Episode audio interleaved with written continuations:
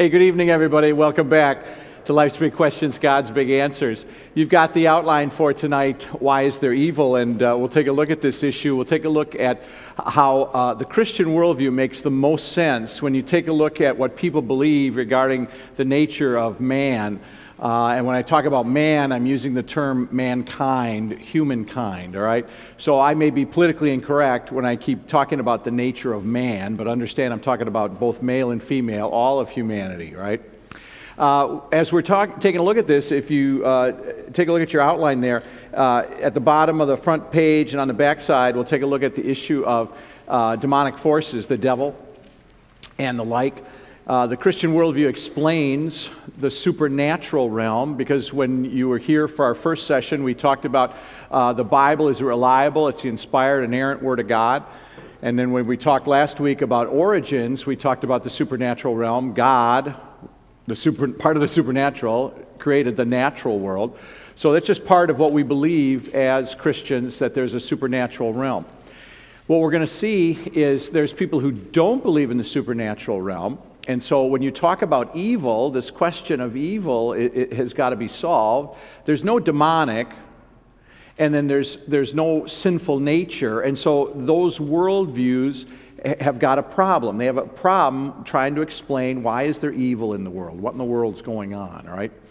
Just so you know, in this day and age, as you talk about the existence of the, the devil, demonic forces, the sinfulness of, of, of humanity, um, Christianity stands alone in, in, in saying that we're sinful. Everyone else says, no, we're basically good, all right?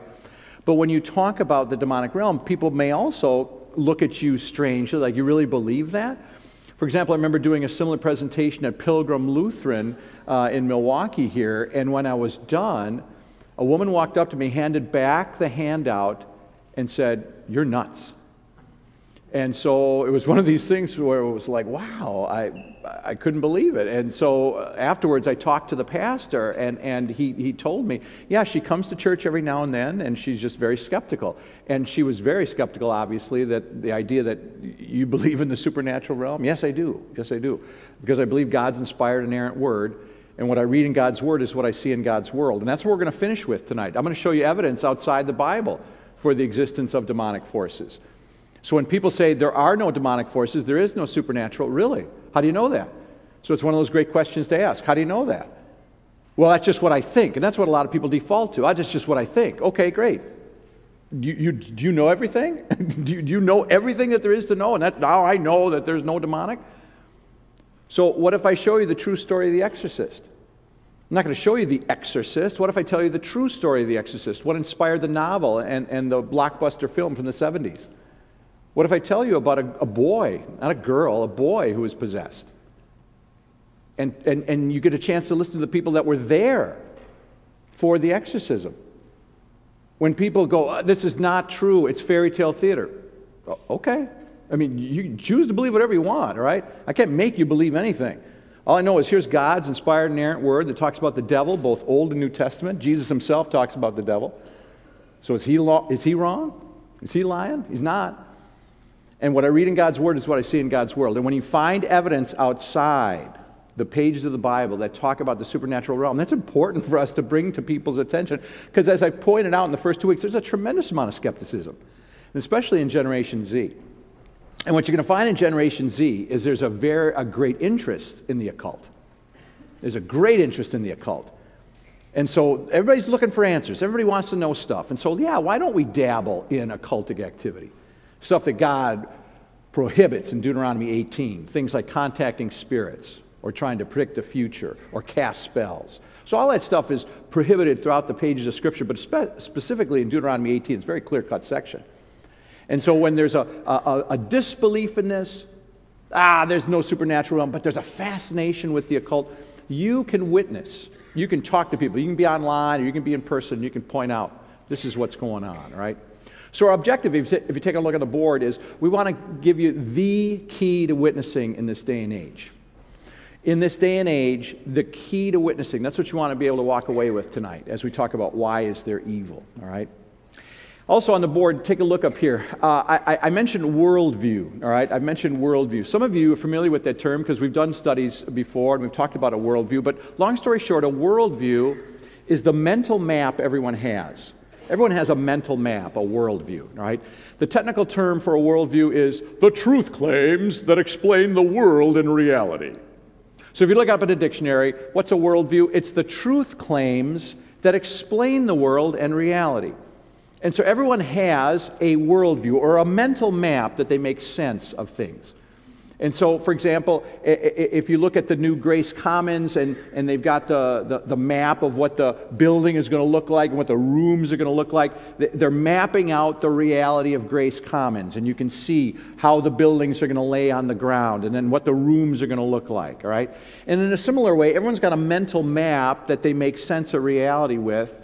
And a map covers an area. And in the same way, all worldviews have an area. So if you take a look on the board, all worldviews start with an assumption. It's real simple God is or God isn't. So I'm using a triangle under the Christian worldview, the triangle shape for the triune God, Father, Son, and Holy Spirit. We start with the assumption that God is. You got to start somewhere. If we bring in a Muslim, they'd also start with the assumption that God is. Now, they don't believe that God is triune. We don't worship the same God. But they start with the assumption that God is as well. If we brought in, brought in a New Ager and they talked about their belief, they start with the assumption that God is. But again, we don't believe the same thing as New Agers. So you got to start somewhere. Your map starts somewhere. If you go to a, a, a, mall and you don't know where you're going and you find the map of the mall, you'll find a little dot or a star on the map of the mall that'll say, You are here. Raise your hand if you know what I'm talking about. You know exactly what I'm talking about. You've got to start somewhere. So you, you've got to start somewhere. It's a presupposition, it's an assumption.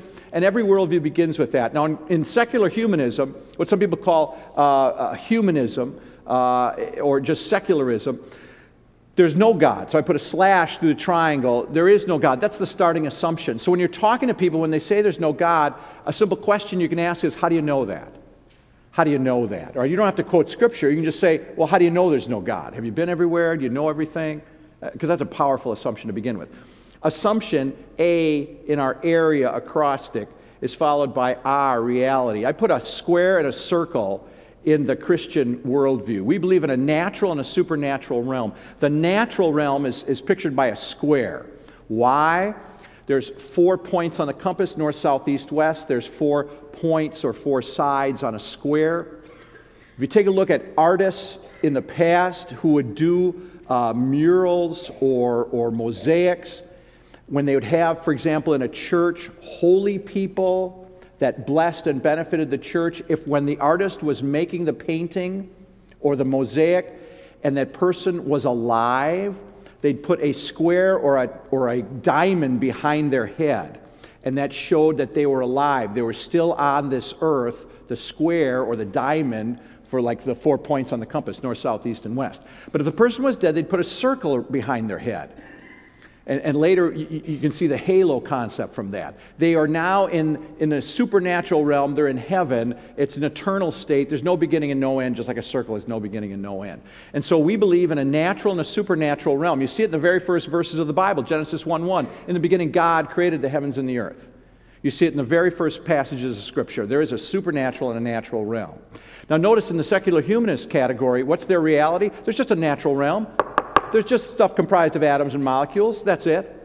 So that's why last week, when you're talking to people and they say, Well, I think there was a ball of matter and it exploded 14 billion years ago, and then eventually everything cooled down and formed what we see here today, and then life came from lifeless matter, scientifically impossible. Uh, law of biogenesis, remember? How many of you remember that? Law of biogenesis, good. All right, add two to your score, okay? Just add two to your score right there. All right, you got it, extra credit. And, and so lifeless matter came to life, and then billions of years went by, and, and, and now here we are, all right? From goo to you via the zoo, all right? And so it all happened against the laws of science regarding mutation and the like, right? There's no evidence of it, but that's the theory.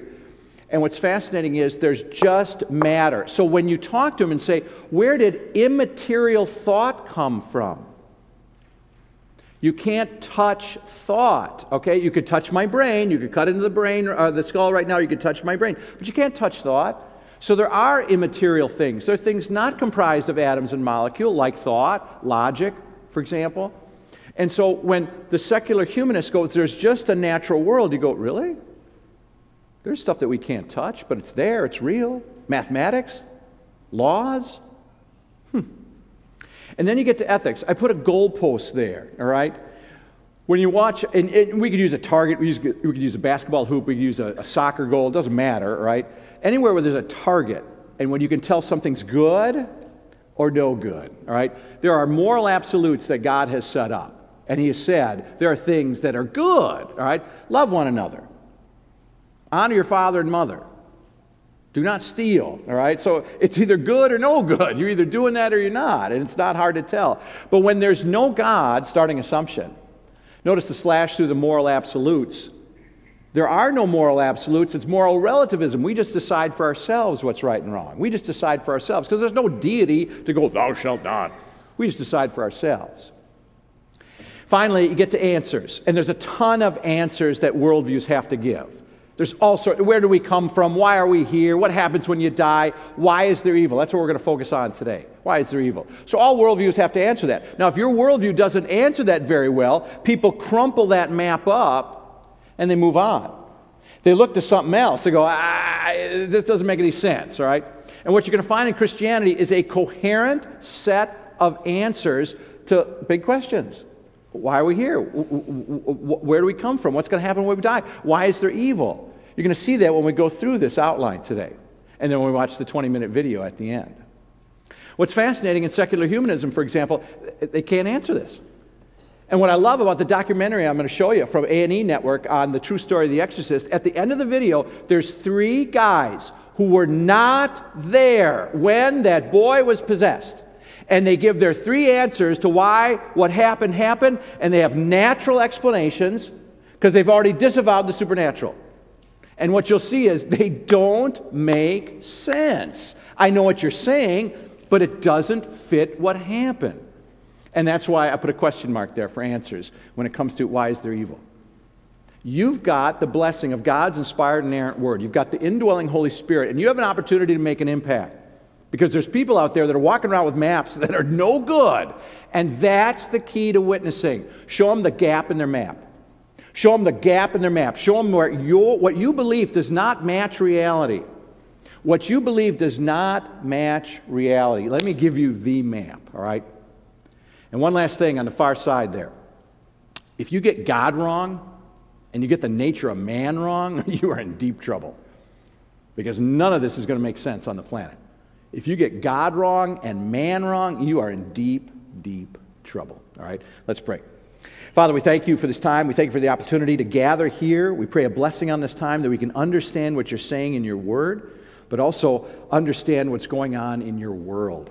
Lord, I pray that we'd also be bold and be able to open our mouths and talk to people and just ask them questions and help them to think that they might come to know you by the power of the Spirit as Lord and Savior. We thank you, Jesus, because you've loved us and given us this opportunity. We pray all this in Jesus' name. Amen. So, again, as you're taking a look at the key to witnessing today, the only thing that's not on the outline there, the key is show them the gap in the map, the disconnect between what they believe and what they experience, what they think and what they find out as they live their life, as they go through their days. If you take a look on the screen, if you look at that picture, cursed world, Christianity tells you that, yeah, this world is under a curse after Adam and Eve sinned, cursed is the ground, right? And there are all every one of us that is sinful. We're going to take a look at this. And so that's why you look at the images on the screen there and you see an explosion, you see 9/11, you see a gun, you see a person in prison. And, and we could do this presentation in, in Africa, and we could talk about Hutus and Tutsis and people, tribes that hate each other. And there's evil there. Why is there evil? And we could listen to the people talk about the necklacing that goes on between the Hutus and the Tutsis and how they'll take a tire, put a tire around someone's neck, doused with gasoline, and then light that tire on fire. And the smoke will kill them, and the flames then will burn their body. Or we could go to Japan and talk about their relation with the Chinese, and we could, we could hear the hatred and the animosity between the Chinese and the Japanese. And we could go on and on, and we can go all over the world, and you can understand wow, it's just what Scripture says. There is no one who does right. All have sinned and fall short of the glory of God. But we're the only worldview that says, you know what the problem is? You know why there's evil? It's just look in the mirror. It's every one of us. We're fallen. All the other worldviews say, no, we're basically good. We're basically good. Really? Well, why do those people practice necklacing there? Why this animosity between the Japanese and the Chinese? And goes on and on and on, right? Secular humanism basically says this What is man? What's the nature of man? We're basically good, neutral at worst. We're just a blank slate. We're a tabula rasa. We're just a blank slate that society writes on. We're basically good, neutral at worst. Really. Abraham Maslow, the guy on the screen, the psychologist is very famous. He says this quote, take a look at it. Since our inner nature is good or neutral rather than bad, it's best to bring it out and encourage it rather than suppress it. It's, if it's permitted to guide our life, we'll grow healthy, fruitful, and happy. See, we're basically good. We're not bad. So you just do whatever you want, all right? Uh, when you take a psychology class in high school and in college, you'll hear about Maslow and his hierarchy of needs. Raise your hand if that's familiar. The hierarchy of needs? Yes, many of you are familiar with it. And the very capstone of the hierarchy of needs is self actualization. Do whatever you want. Do whatever you want. Whatever floats your boat, whatever pops your cork, that's what you ought to do. That's what life's all about.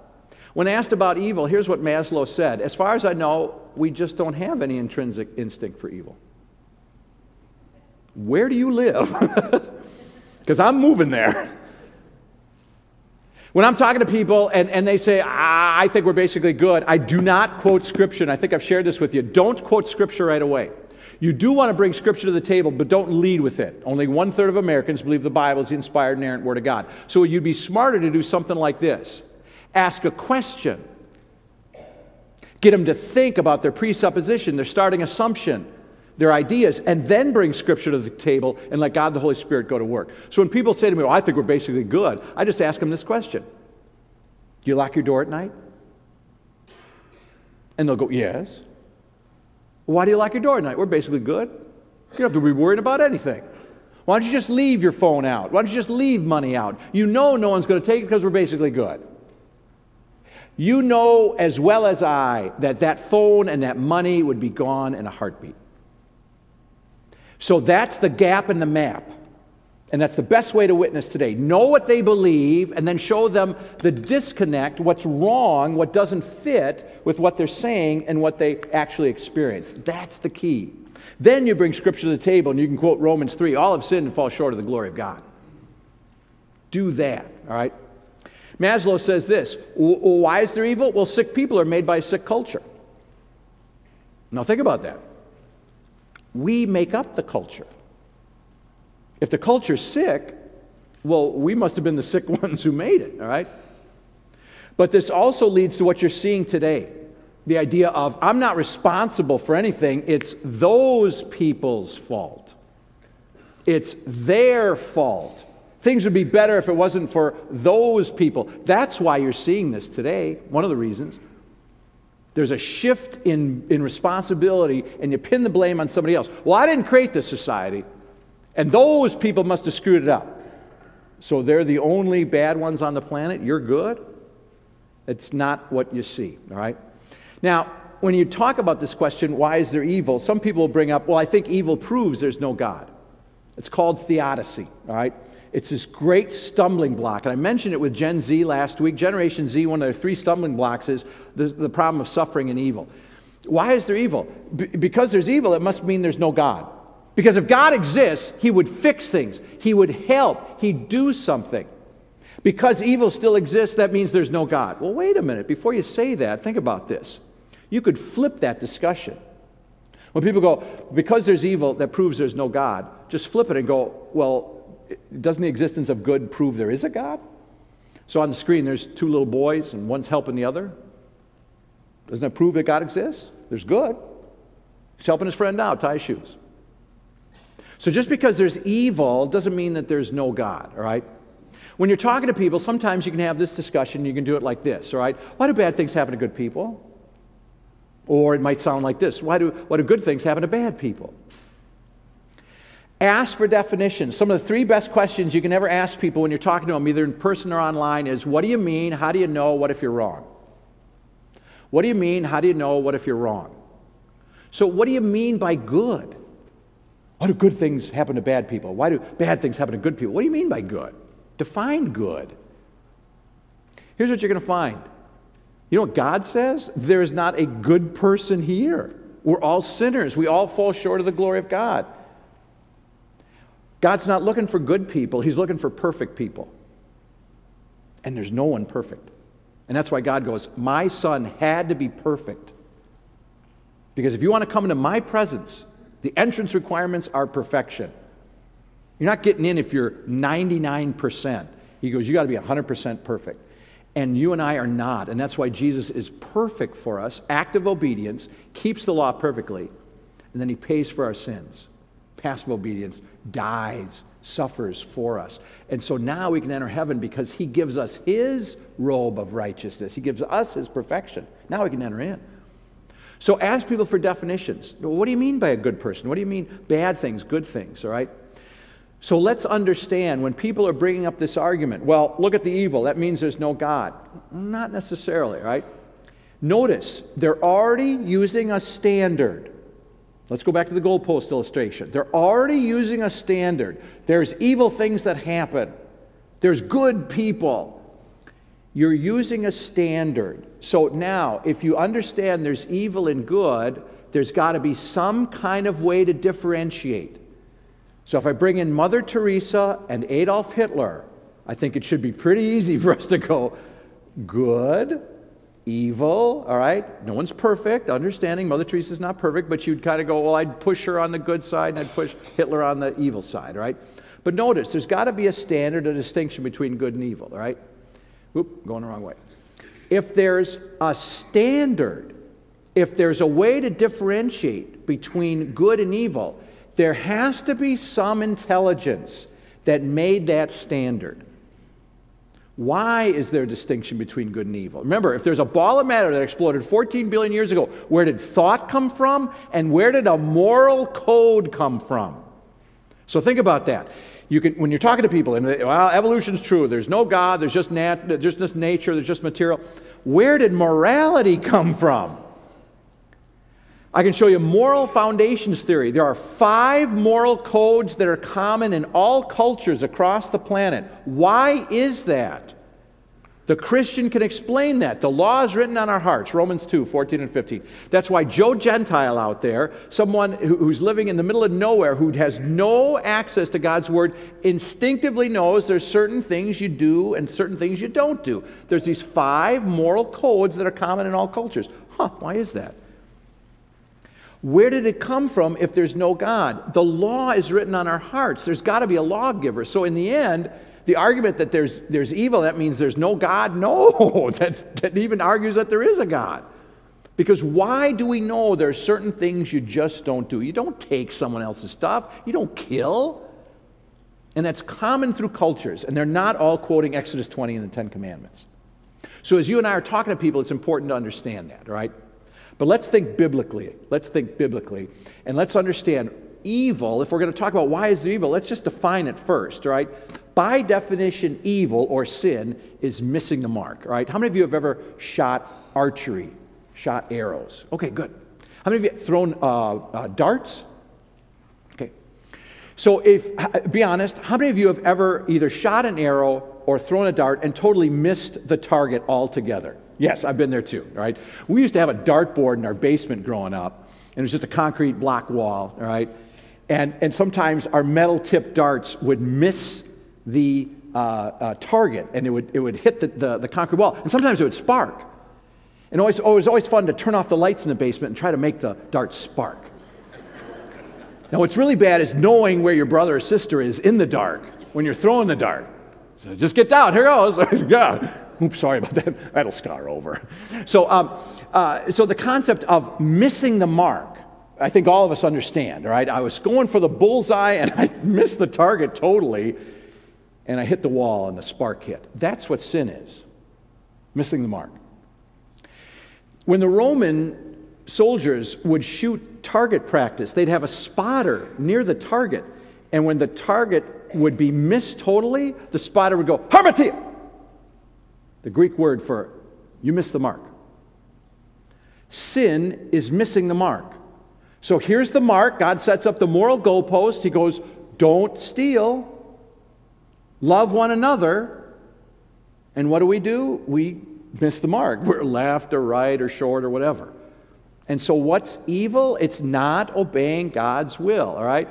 Sometimes it's a sin of commission. We commit something God doesn't want us to do, all right? You can eat off any tree, Adam and Eve, just not that one. It's a sin of commission, right? Sins of omission are not doing what God commands, all right? I want you to love one another. I ain't loving that person. Okay, you've missed the mark. You're outside of God's will. When we judge sins, it's funny to do that because in the end, a miss is a miss is a miss. You miss by an inch, you miss by a mile, it's a miss. But for some reason, we go, ooh, they were so close. At least it wasn't really, really off mark. And so when I steal a dollar, well, it's just a dollar. But if I stole a hundred dollars, oh, that's really bad. A miss is a miss. And that's to understand that sin is sin. And you've heard it said, Jesus says, but I say to you. And I love that when you read that in Matthew in, the Sermon on the Mount. The Sermon on the Mount's all law, it's meant to drive us to the foot of the cross. You've heard it said, but I'm telling you, by the authority that I have as God Almighty, if you say to your brother, you raka, you empty head, an Aramaic put down, they had put downs, they had, they had uh, uh, ways to tear each other down just like we do. You airhead, you empty head. He goes, You're in danger of the fires of hell. Oh, you didn't commit murder, but I'm telling you, if you're bad mouthing somebody, you're in deep trouble. But I just missed a little bit, Jesus. I just called him a name. I didn't cut his throat, I just cut him down. You missed. And that's why, what's the problem? Why is there evil? God goes, Look in the mirror, kid. It's all of us. There's not a perfect person on the planet, right? So let's understand this biblically. Why is there evil? First off, understand there was a creature that God made, one of his angels, a cherub called Satan. And his fall into sin is the reason there's evil. Was he evil? Did God make him imperfect, fallen, the problem right away? No. Now, I mentioned this in question and answer time last week, and we're taking a look at it now. In Isaiah 14 and Ezekiel 28, there's two passages in the Old Testament that Bible scholars believe are prophecies not just about an earthly king, but about Satan himself. And so the king is being addressed by Ezekiel and Isaiah, and the king is being compared to the devil. Because when you read these sections, they don't fit a human being. And the Ezekiel 28 passage is probably the most clear because it's going to talk about you are a cherub, which is a type of an angel. You were in the Garden of Eden, and then you sinned and you were driven from the Lord. Take a look at Ezekiel 28. Son of man, nickname for Ezekiel, take up a lament, a, a, a sorrowful word concerning the king of Tyre. So, Tyre is a city uh, on the Mediterranean coast and say to him, This is what the sovereign Lord says. Now, this is the comparison. King, you remind me of the devil. You are the seal of perfection, full of wisdom and perfect in beauty. You were in Eden, the garden of God. Every precious stone adorned you carnelian and chrysolite and emerald, topaz, onyx and jasper, lapis lazuli, turquoise and beryl. Your settings and mountings were made of gold. On the day you were created, they were prepared. You were anointed as a guardian cherub, for so I ordained you. You were on the holy mount of God. You walked among the fiery stones. Watch this. You were blameless in your ways from the day you were created till wickedness was found in you. Through your widespread trade, you were filled with violence, and you sinned. So I drove you in disgrace from the mount of God, and I expelled you, guardian cherub, from among the fiery stones. Your heart, watch this, became proud on account of your beauty and you corrupted your wisdom because of your splendor. So I threw you to the earth. I made, you, I made a spectacle of you before kings. That's no mere human. Because this person was in Eden, was perfect from the day they were created, and they were a cherub, a type of an angel. And so there's Bible scholars who go, I believe this king is being compared to the devil. And notice, perfect from the day he was created till wickedness was found in you. What was the wickedness? Well, I'm so good. Why am I listening to you? Why can't I do whatever I want? Look at Isaiah 14. So here's Isaiah talking to a king. The king, again, seems to have an attitude, and God is saying through Isaiah to the king, You remind me of someone I used to know, who used to, uh, someone I know who used to work for me. How you've fallen from heaven, morning star, son of the dawn morning star. When you look at the horizon on a bright, clear morning, before the sun comes up, the morning star will come up. Any astronomy majors with us? Do you know what the morning star is? It's Venus. Venus is the morning star, all right? So if you get on an early morning when it's clear, up before the sun comes up, you'll see Venus on the horizon, the morning star. It's not a star, it's a planet, highly reflective highly reflective planet, so it looks like a star. So you'll see Venus on the horizon, then the sun comes up. All right? So Venus, the morning star, always rises, all right? And then the sun comes up. So God is being ironic, going, Hey, morning star, Venus, look how you have fallen. How you fallen from heaven, morning star, son of the dawn. You have been cast down to the earth, you who once laid low the nations. You said in your heart, I will ascend to the heavens. I will raise my throne above the stars of God. I will sit enthroned on the Mount of Assembly on the utmost heights of the Mount Zaphon. I will ascend above the tops of heaven, of the clouds. I will make myself like the Most High.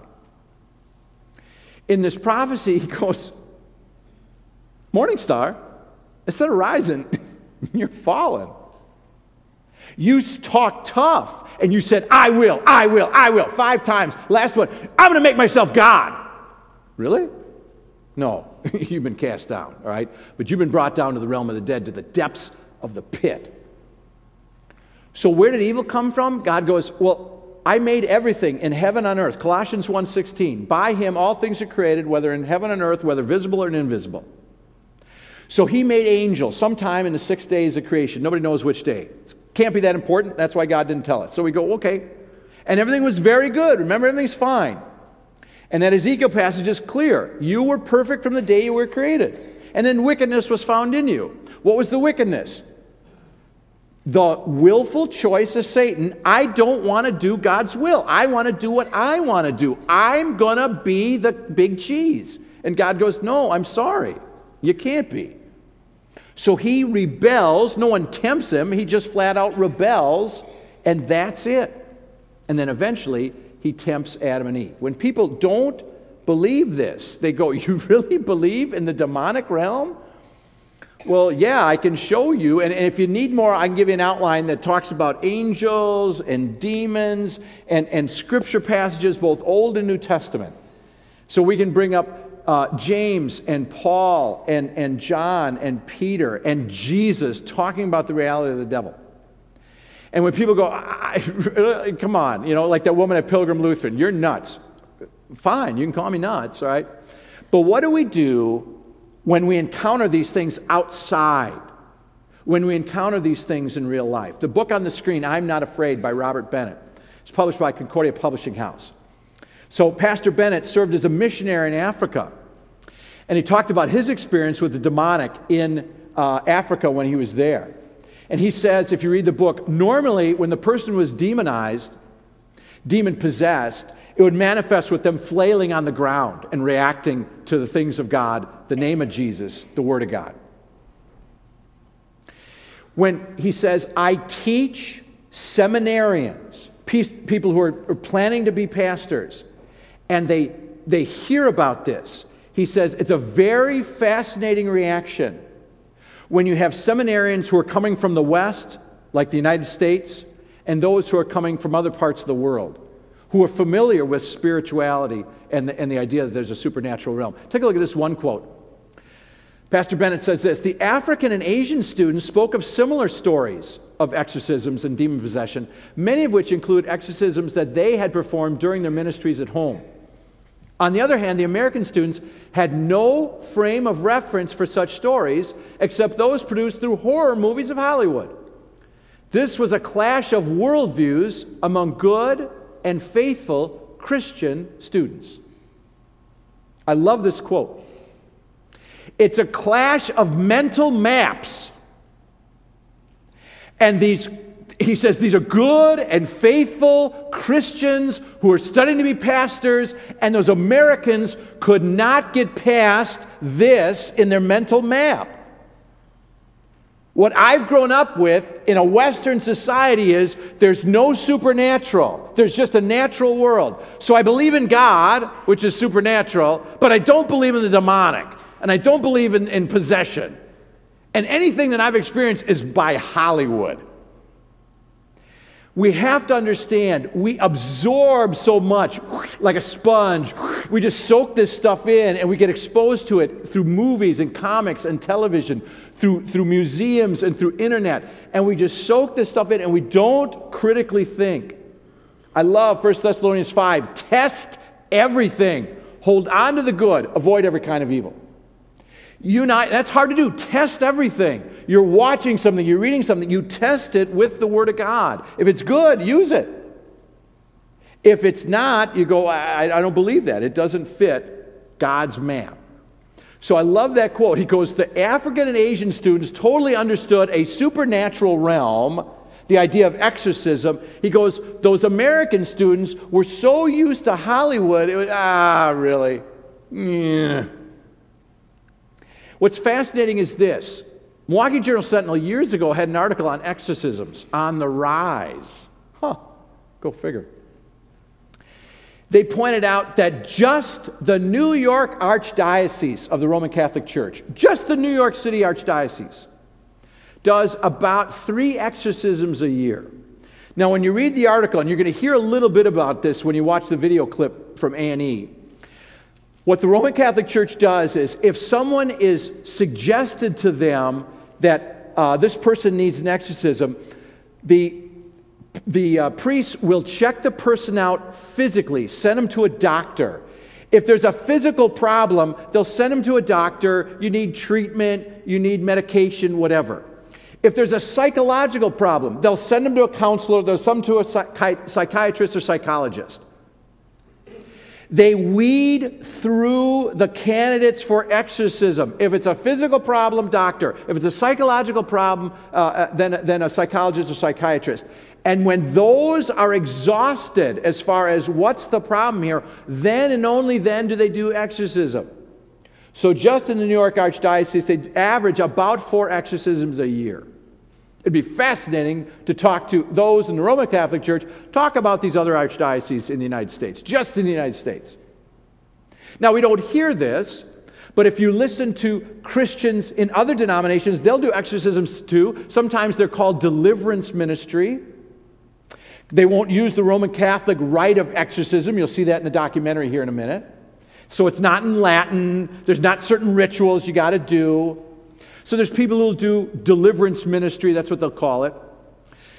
Uh, when I was at Milwaukee Lutheran High School as a student, I remember we would have guest pastors in to do, do, chapel every now and then, and Pastor Musser from Our Redeemer came in, Our Redeemer Lutheran in Wauwatosa. He came in to do chapel and talked about an exorcism that he was a part of.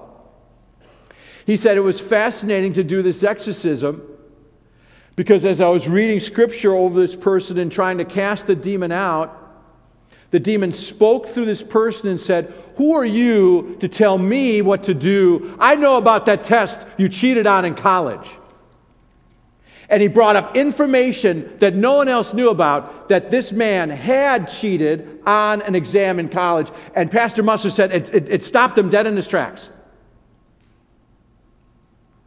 This spirit was trying to stop the exorcism and was trying to divert his attention by bringing up sin in his life. I know about that sin that you did. And eventually, Pastor Musser got back online and got back to what's going on. Greater is he who's in you than he who's in the world. And I command you in the name of Jesus Christ to leave and leave now. It's not in the ritual. It's not holding up a crucifix like in a vampire movie. It's not holding up a, a, a wafer from communion. It's the power of God that expels Satan. And that's what you and I have to know.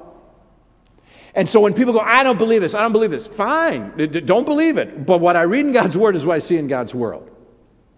And so as we close out this portion, before we get the documentary, why is there evil? Well, we kind of hinted at it already. The other part of that answer is then Satan tempted Adam and Eve to sin, and they missed the mark. Adam, Eve, knock yourself out. You got a whole garden to choose from. You can eat whatever you want. Not that tree. If you eat it, you will die. In Hebrew, dying, you will die. So what do they do?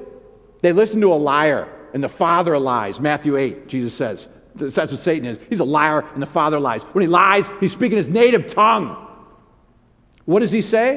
You're not going to die. You're going to be like God. So she eats it and then she gives some to her husband who is with him, with her, and he eats it and they realize they're naked. And some of the saddest parts of the Bible, God comes walking in the cool of the day and they can hear him. And he goes, Where are you? we used to hang out. Where are you? God's been looking for us ever since.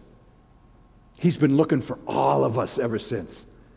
That's what Jesus said. I came to seek and to save the lost. He told that to Zacchaeus. And that's what he's saying to you. I've been looking for you, and I'm so glad I found you. Now, would you help me go find other lost souls? That's your job. You got a job to do. And you can do that. And you can, you can break the ice. You can bring these questions to the table because Generation Z isn't even thinking about this stuff. Start the conversation. Just heard about the occult the other night. Just talked about the true story of the exorcist. Have you ever heard this? That's your opening to let God the Holy Spirit go to work as you open your mouth. We're the only worldview explaining the fallen nature of man and why everywhere you go, anywhere you go, you're going to see this stuff. Clear in Scripture, Jesus says, out of the heart come evil thoughts murder, adultery, sexual immorality, theft, false testimony, slander. He says it's not what you eat that makes you evil, because you're already evil, all right? Romans 3, Paul says, as is written, there's no one righteous, not even one. There's no one who understands, no one who seeks God. All have turned away. They have together become worthless. There's no one who does good, not even one. And Paul goes on, if you keep reading through verse 18, he's stringing pearls. He's stringing pearls. Ladies, if you've got a string of pearls, it's pearl after pearl after pearl. And what he's doing, he's using a technique of verse, verse, verse, verse, verse, and all he does is he quotes, quotes, quotes, quotes, quotes. He's just stringing pearls together, going, check it out, check it out, check it out, check it out, check it out. Here's what God says about us we're fallen. The rest of the world goes, ah, we're basically good. Where do you live? But here's the good news Romans 3 All have sinned and fall short of the glory of God and are justified freely by his grace through the redemption that's in Christ Jesus. Law, we've all sinned. Gospel, and we're all redeemed through Christ. Okay? What you're going to see in the 20-minute documentary is from A&E channel. The program is called The Unexplained. Now, the episode goes on longer than the first 20 minutes, but I'm just going to show you the first 20 minutes. And they're going to interview the guy on the screen, William Peter Blatty, who wrote The Exorcist. What did he do? He heard about this case, he interviewed people, and then he wrote a novel called The Exorcist.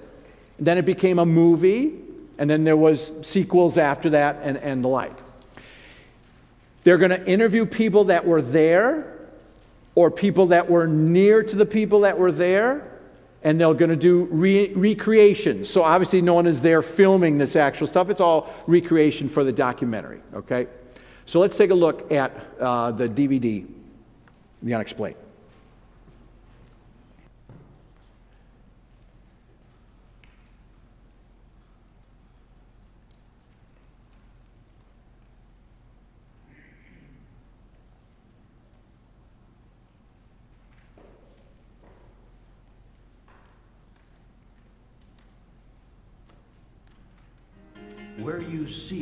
Passing of time. We crowd in St. Peter's Square praying like mad for the Pope's light. Where moments refuse to die. This is a momentous hour in world history. This is the invasion of Hitler's Europe. And where victory lives on. Plenty of girls are being kissed by plenty of boys they don't know, and they do not care. You can love it, hate it, embrace it, or turn away.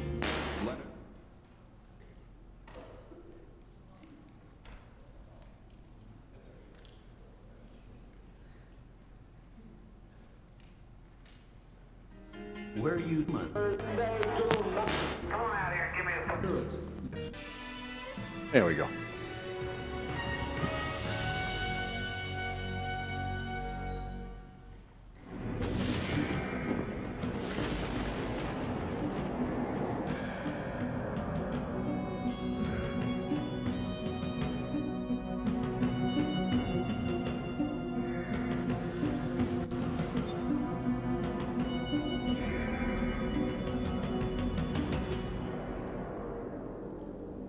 People feel haunted by what they call evidence of evil forces in the world. They see genocide, senseless violence, plagues, and they blame demons or the devil himself. They believe that demonic spirits can actually possess a human body, and that only rituals of exorcism can lift the possessed from the darkest regions of the unexplained.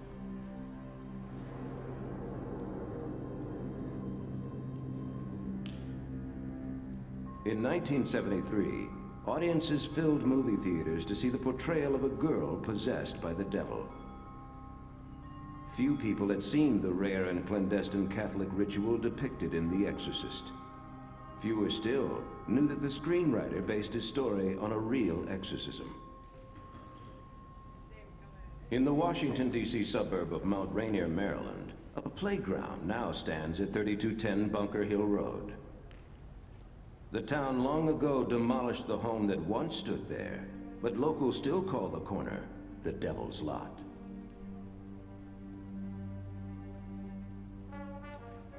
In January 1949, the 13-year-old boy living there seemed like a perfectly normal teenager. Attending school, concentrating on his studies, he was slightly built and unathletic, preferring to stay indoors listening to his favorite programs on the radio and playing board games. Suddenly, witnesses say, a series of unexplained events began. Scratching sounds erupted from the walls and the floors of the family's home.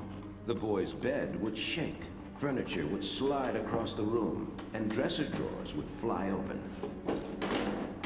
At first, his parents thought these strange occurrences were related to the boy's distress over the recent death of a favorite aunt. The aunt had schooled the boy in her beliefs about communicating with the dead. He had tried contacting her through a Ouija board. Perhaps they thought the strange events were messages from the dead. The parents turned first to their Lutheran minister for help, and later to doctors, but nothing worked. Then, deep scratches began appearing on the boy's body that witnesses said the boy could not have made. The minister suggested the family contact a Catholic priest. They went to St. James Church in Mount Rainier, Maryland, to meet Father Albert Hughes. Hughes agreed to visit the boy. Later, over dinner at the rectory, Hughes told fellow priest Frank Bober about the meeting. He said that the room would get extremely cold to the point that you would be shivering. The boy was obviously the one that was responsible for moving objects around the room, like the phone off the desk. There was uh, a plethora of vehement uh, statements against God and sacred things. Father Hughes, just 29 years old at the time, was unprepared to deal with the bizarre force that seemed to be inhabiting the boy. He was certainly befuddled by all of this in terms of, you know, contemporary scientific input.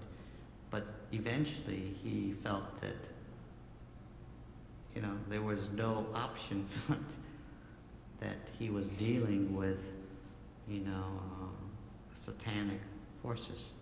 Father Hughes became convinced that exorcism, an arcane ritual requiring the approval of the Archbishop, was the answer. The rite of exorcism was perfectly delineated, so his feeling was, well, I will follow this and it should work. The parents checked the boy into Washington's Georgetown University Hospital. He was strapped to the bed. Father Hughes blessed the child, knelt at the bedside, and the ritual began. He prayed in Latin to the saints. Then, calling on God, he commanded that the boy be delivered from evil. Principio tibi qui cumque est. And the boy broke the strap and pulled out a spring and gashed Father Hughes's arm from the top to the wrist. Hughes, traumatized both physically and mentally, abandoned the exorcism and left St. James to recover. The boy's parents, worried now that their son could be violent, watched for new evidence of the supposedly evil presence. When freshly scratched markings on the boy's abdomen appeared, spelling the word Lewis, the parents believed they had a sign.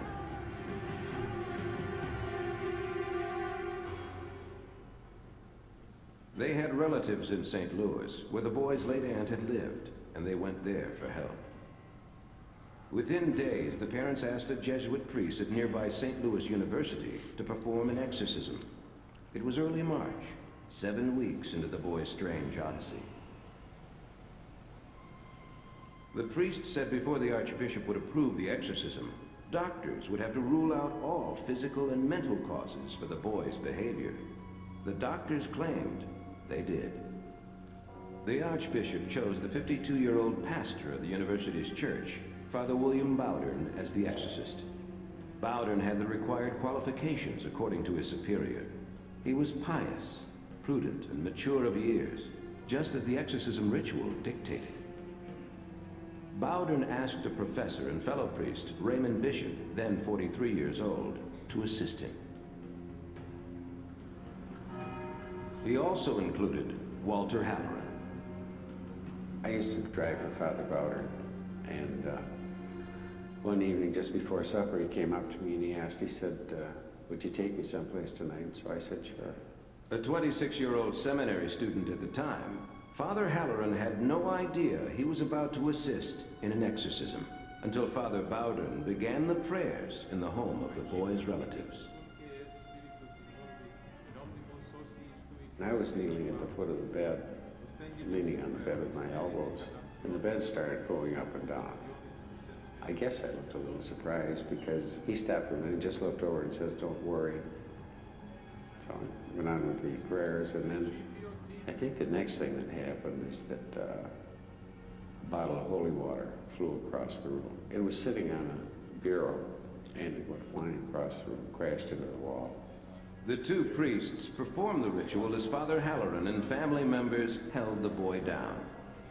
Night after night, the priest tried to pin relics of saints on the boy and place a crucifix in his hand. They sprinkled holy water and repeatedly recited the prayers of the exorcism ritual. During the prayers of exorcism, the child would become real agitated and thrash around. Holy water would always bring a reaction from the little boy, you know, of anger, uh, not wanting the holy water sprinkled on him and that sort of thing. The boy also showed extreme anger toward the priests, according to the author of The Exorcist, William Peter Blatty. The boy was able to spit copiously and prodigious distances with remarkable accuracy. He could spit across a room 20 to 25 feet and hit the priest in the eye, and apparently was unerring. There were a couple of times when the child would uh, make statements about people that were present. He addressed one of the priests who I think was only there once. And he said, Oh, he says, I'm surprised to see you in hell. He says, How did you ever get down here? The ordeal usually ended well after midnight, and the boy would fall asleep. The priests recorded the night's events in a diary signed by all the witnesses. When the boy awakened, he would have no memory of what had occurred the night before. When the exorcism in St. Louis entered its third week, Father Bowdern suggested the boy should convert to Catholicism. You know what a sacrament is? The parents agreed, and the boy began to take religious instruction during the day in the rectory of the St. Louis University Church. Bowdern also decided to move the exorcism there. Ave Maria, gratia plena Dominus tecum. Now, closer to the church, the intensity of the boy's reactions increased. Bloody brandings again rose on his body in the form of words and figures. There would be arrows, I remember arrows. Uh, another time the word hell appeared. It was very, very uh, exact. You know, you didn't have to work your imagination to see what it was. But most of the time they'd be long welts that would go down his arms, down his legs, across his abdomen, and on his chest. Um, one time, uh, one of the spotches looked something like the, you know, the hooded drawings you have of the devil. In one account that was so vivid, Father Bowdern recounted in his diary that while he was speaking to the boy, he happened to glance down at his leg, and before his eyes was as though this tiny, this was a two-pronged pitchfork, ran all the way down from his inner upper thigh down to about the ankle, uh, drawing blood all the way down. The ritual explicitly prohibits dialogue with the demon, but directs the exorcist to demand answers to two questions. What is your name? And what is the day and hour you will depart? So you ask those, and then you pause for an answer. Sometimes an answer is given. Like one time, the child respond, le- responded Legion to what is your name?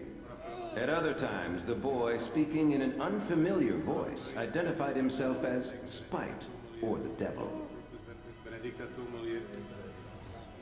One night, the voice reportedly offered to prove that it was the devil. I will awaken the boy, it said, and he will be pleasant. The boy instantly awoke and he was calm.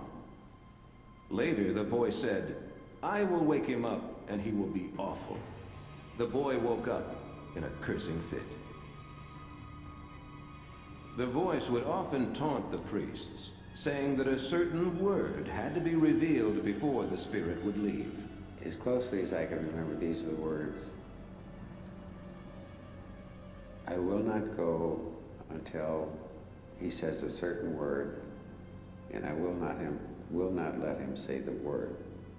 By now, according to Halloran, the battle for the boy's soul seemed endless. Night after night, the exorcist would order them to return to the rectory, repeat the ritual, and confront the forces of the unexplained. By April 1949, the teenage boy supposedly possessed by the devil had undergone almost five weeks of nightly exorcism rites. The boy's physical condition had weakened dramatically, and the priests feared that he was becoming dangerously ill. As a precaution, the exorcist decided to move the boy again, this time to the Alexian Brothers Catholic Hospital near St. Louis University. No one noticed when someone placed a statue of St. Michael the Archangel in the room. The exorcist intensified his efforts to convert the boy to Catholicism. He wanted him to accept communion. Every time Father Bowdern would go to give him a host, and he'd start acting very wildly and have to be held. He had knocked the host out of Father Bowdern's hand, and uh, he hit Father Bowdern, and uh, you know, that he grit his teeth and just refused to accept anything in his mouth. It must have taken two hours before he accepted the host. Easter passed with no change in the boy's behavior. The exorcist felt an urgent need to try something different. He decided to ask the ritual's required questions in English, not Latin. At first, there was the usual mix of spitting and cursing, but then the boy cried out. He said St. Michael was present. St. Michael the Archangel was present, and then he described it. In a deep, mature voice, the boy then said, Satan, I command you to leave in the name of Dominus. Leave now. The exorcist believed the boy had at last uttered the word of release, Dominus, Latin for Lord. Suddenly, according to Halloran, the boy struggled and his body contorted wildly.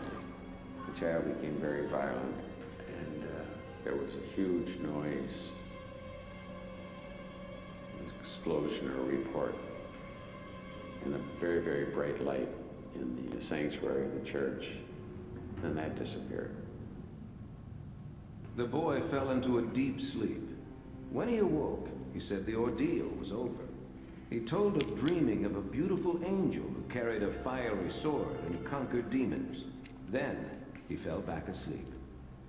When the boy awoke again, all memories of his exorcism had vanished. The boy and his family returned to Maryland and converted to Catholicism. For nearly five decades, witnesses have protected his identity.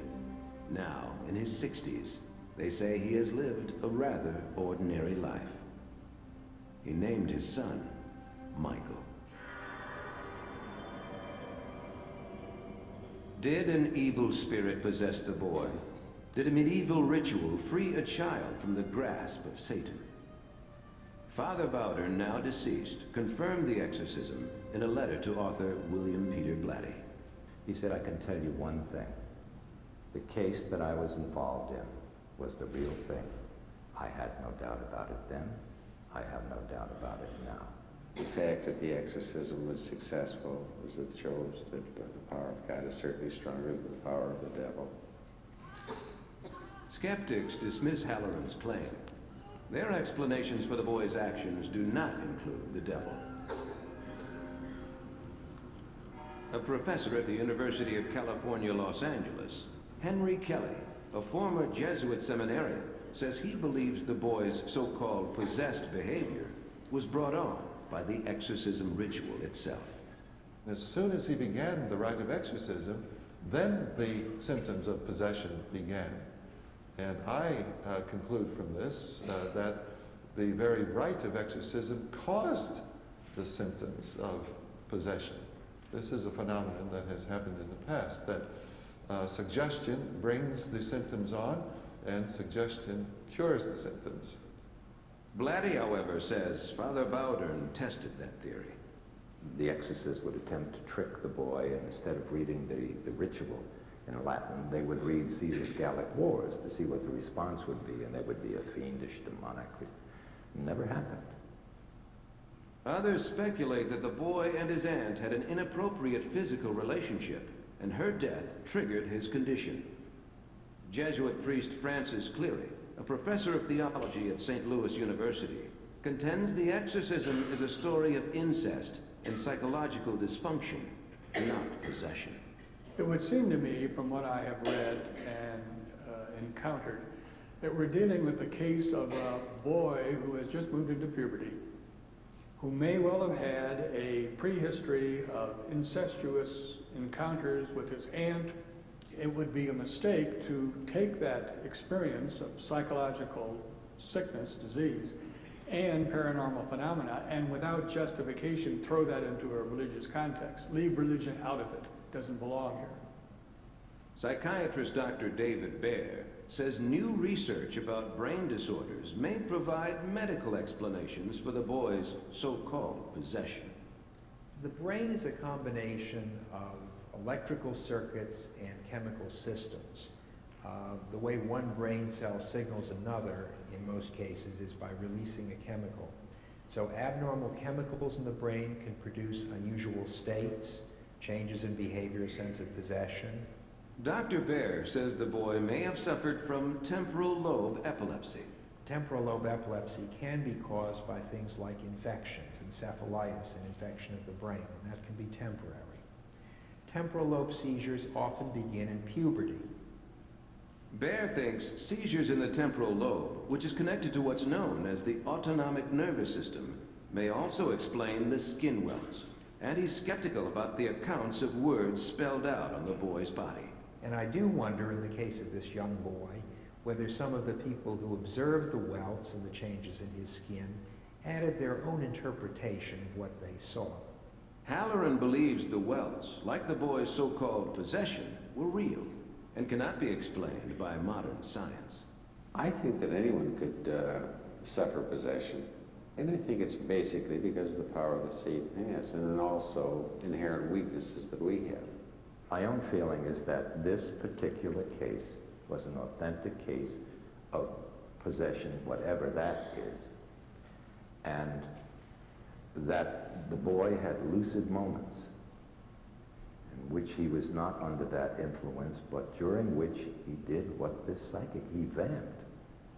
Here were priests all around him conducting this grand and formal, and impressive rite of exorcism, witnesses in the room.